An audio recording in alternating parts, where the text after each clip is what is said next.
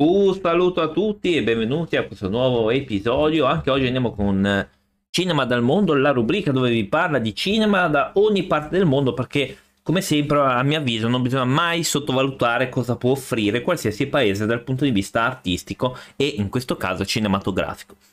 Andiamo con il paese di oggi. Si tratta di Singapore, che è un eh, paese nel sud-est asiatico allora, eh, qua c'è da dire che ehm, nonostante abbia una fiorente industria cinematografica eh, negli anni 50 e 60, questa industria declinò totalmente dopo l'indipendenza nel 1965 e il primo film interamente finanziato da Singapore è arrivato solo nel 1991, quindi molto tardi, col film Comedium Rare, The Medium in inglese basato su un vero killer di culto locale che era Adrian Lim. Io questo qua non lo eh, conosco, nonostante abbia comunque una buona conoscenza di serial killer, questo qua mi è sfuggito. È stato impiccato nel 1988 per omicidio.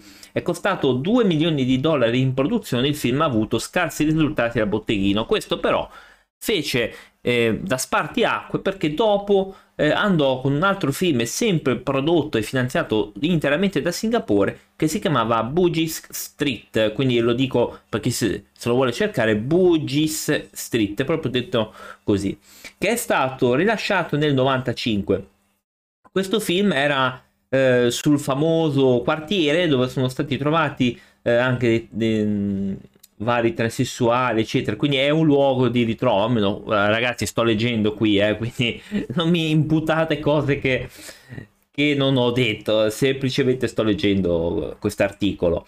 Eh, Medio Rare che Beijing Street sono stati diretti da non eh, registi di Singapore, però sono stati finanziati interamente da Singapore. Questa è una cosa, non è una cosa strana nel cinema. Lo stesso anno ha visto l'uscita di Pokman, il primo lungometraggio realizzato da un regista indipendente di Singapore. Quindi ovviamente lo stesso anno, quindi 95, esce questo Pokman, che è la storia appunto di, di, di questa persona, di questo eroe. Pokman, ci sono poche info su questo film. Il budget era 100.000 dollari, quindi praticamente zero, cioè davvero poco, per quanto riguarda un venditore eh, solitario di noodle che si innamora di una prostituta, ecco, quindi Pokémon, quindi non era un supereroe, pensavo. Ho dovuto rivedere bene. Praticamente questo qua che si innamora di una prostituta, cosa che a quanto so anche succede abbastanza di frequente perché eh, sento storie del genere, ecco, quindi non è una, una, cosa strana. Il budget, come abbiamo visto, è molto limitato, con 100.000 dollari eh, cioè, insomma, ci puoi fare ben poco, anche se è da dire che alcuni registi italiani lavorarono con molto meno, addirittura meno di 100.000, quindi... Hawkman ha guadagnato molti riconoscimenti critici in tutto il mondo e ha incoraggiato un cinema più sperimentale e indipendente nella nazione. Hermidades è un altro film realizzato nel 96, ha dato uno sguardo umoristico al servizio eh, nazionale di Singapore e realizzato alti profitti al botteghino. Poi esce un altro lungometraggio nel 97, 12 Stories, eh, lo dico sempre perché, oddio, le, le pronunce sono quelle, però lo dico per chi se lo vuole cercare proprio lettera per lettera, che è una produzione molto acclamata, che è stato il primo film di Singapore a essere proiettato a Cannes. Uh, intrecciato tre storie sulla vita dei grattacieli eh, HDB, questo film è stato visto come una svolta per i film di Singapore, combinando una trama coerente con la troupe di produzioni e gli attori di Singapore, quindi ovviamente. Mm, poi c'è stato uh, questo Forever Fever del 98 di Glenn Goei, che è uno dei principali registi e teatrali anche di eh, Singapore, che è stato acquistato dalla Miramax per 4,5 milioni di dollari e ripubblicato negli Stati Uniti con That's the Way I Like It, quindi come titolo appunto del film. Ovviamente ci furono altri, altri film come A Road Less Travel del 97, God Air Dog del 97, Tiger Sweep del 98, dei Teenage Textbook Movie del 98, quindi sono tutti questi film che sono usciti ehm, a Singapore dopo che c'è stato questo spartiacque, dopo appunto che è stato questo film è stato preso dalla Miramax, iniziarono a uscire anche altri film. Tuttavia è stato il fenomenale successo di Money Do Hon del 98 che alla fine ha catapultato la spinta della nazione verso il cinema.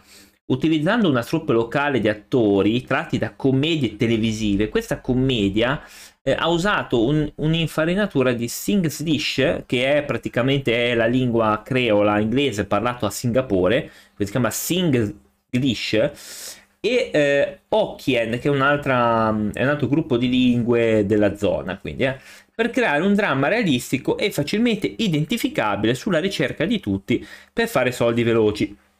Quindi è anche un tema abbastanza di attualità. Eh.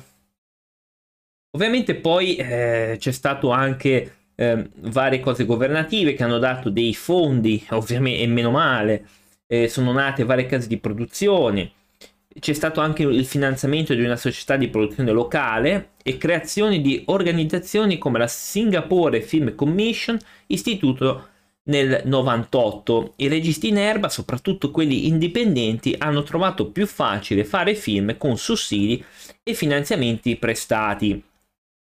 L'avvento del video digitale ha anche significato che alcuni registi alle prime armi hanno potuto sperimentare alternative più economiche Tant'è vero che molti si sono spostati su queste piattaforme, appunto, ehm, anche quelle di streaming, dove appunto ehm, c'è un costo anche minore anche per la distribuzione, eccetera, eccetera. Sono stati molti film distribuiti anche e girati su video digitali.